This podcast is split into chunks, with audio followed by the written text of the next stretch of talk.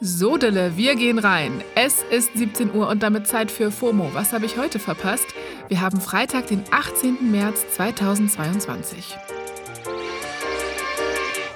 Mein Name ist immer noch Jasmin Polat und ich läute mit dem Ladekabel das Wochenende ein.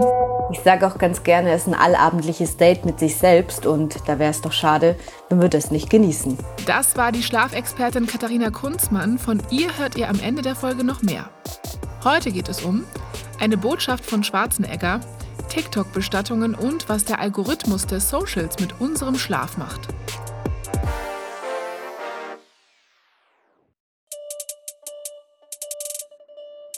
In meinen Timelines war gestern immer wieder ein Gesicht zu sehen, und zwar das von Arnold Schwarzenegger. Der Ex-Bodybuilder, Schauspieler und Politiker hat sich in einer Videorede auf seinen Socials an die russische Bevölkerung gewandt. Die Botschaft ist neun Minuten lang und Arnold klärt darin unter anderem über die Zustände in der Ukraine auf und betont, dass das nicht der Krieg der Russinnen, sondern der der Machthaberinnen im Kreml sei.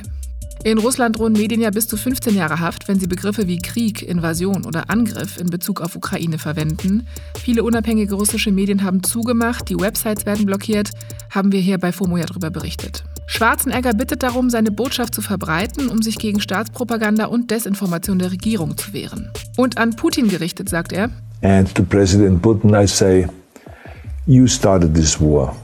You are leading this war. You can stop this war. Ja, das Video wurde daraufhin echt unfassbar viel auf allen Socials geteilt. Wir verlinken euch das auch nochmal in den Show Notes. So, für die zweite News eine kleine Triggerwarnung. Es geht um das Thema Tod. Ich bin nämlich auf einen TikTok-Account gestoßen, der mich echt aus den Socken gehauen hat. Bestattungen Burger heißt der. Das ist ein Bestattungsunternehmen aus Fürth, ein Familienunternehmen, und die sind richtig erfolgreich auf TikTok. Irgendwie klar, weil das Thema Bestattung halten wir ja alle aus unserem Leben, natürlich so lange wie es geht, raus. Aber warum eigentlich? Das scheinen sich die Menschen bei Bestattungen Burger auch zu fragen, thematisieren das einfach und haben damit schon über 750.000 FollowerInnen gesammelt. In den Videos ist der Urenkel Luis zu sehen und die Clips haben teils über 3 Millionen Views. Zum Content an sich muss ich sagen, es sind halt Videos in TikTok-Ästhetik, ne? mit großer Überschrift, die mindestens neugierig machen, mich teils aber auch abstoßen. Also so Titel wie Körperflüssigkeiten oder Brandleiche sind noch die harmloseren. Trotzdem wollte ich einmal erwähnt haben, diesen Fund aus der Internetgruft, auch wenn ich noch nicht weiß, wie ich emotional dazu stehe. Ich bin fasziniert abgeschreckt. Ich verlinke euch den Kanal in den Show Notes.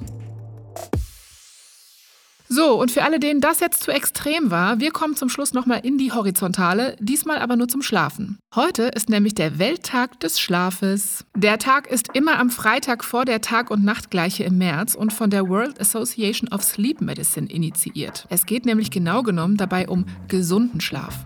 Ich hau mich gegen 22 Uhr müde hin und mach dann die lauteste App ever auf, nämlich TikTok. Ja, ich habe nie gesagt, dass ich die Klügste bin oder Schlafexpertin. Dafür gibt es ja zum Glück andere kluge Menschen.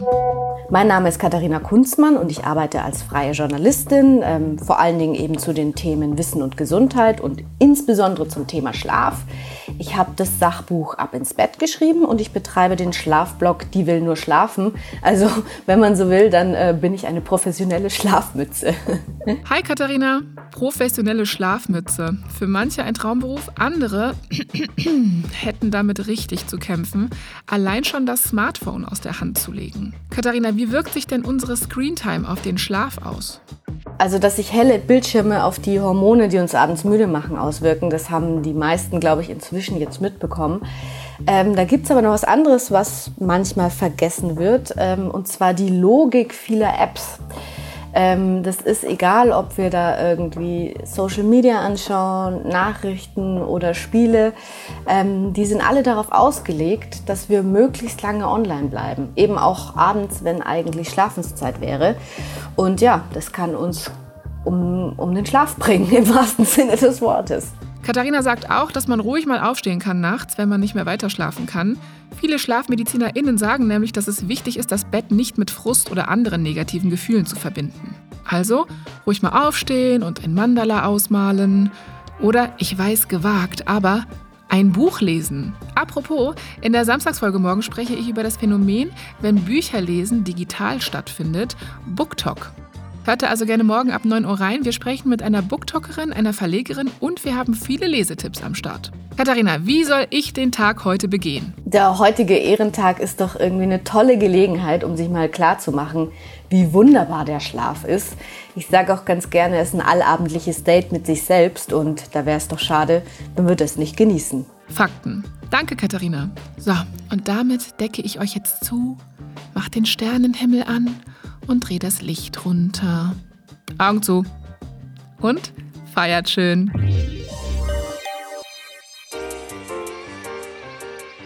Das war's für heute mit FOMO. Wir hören uns morgen wieder zur großen Samstagsfolge hier auf Spotify.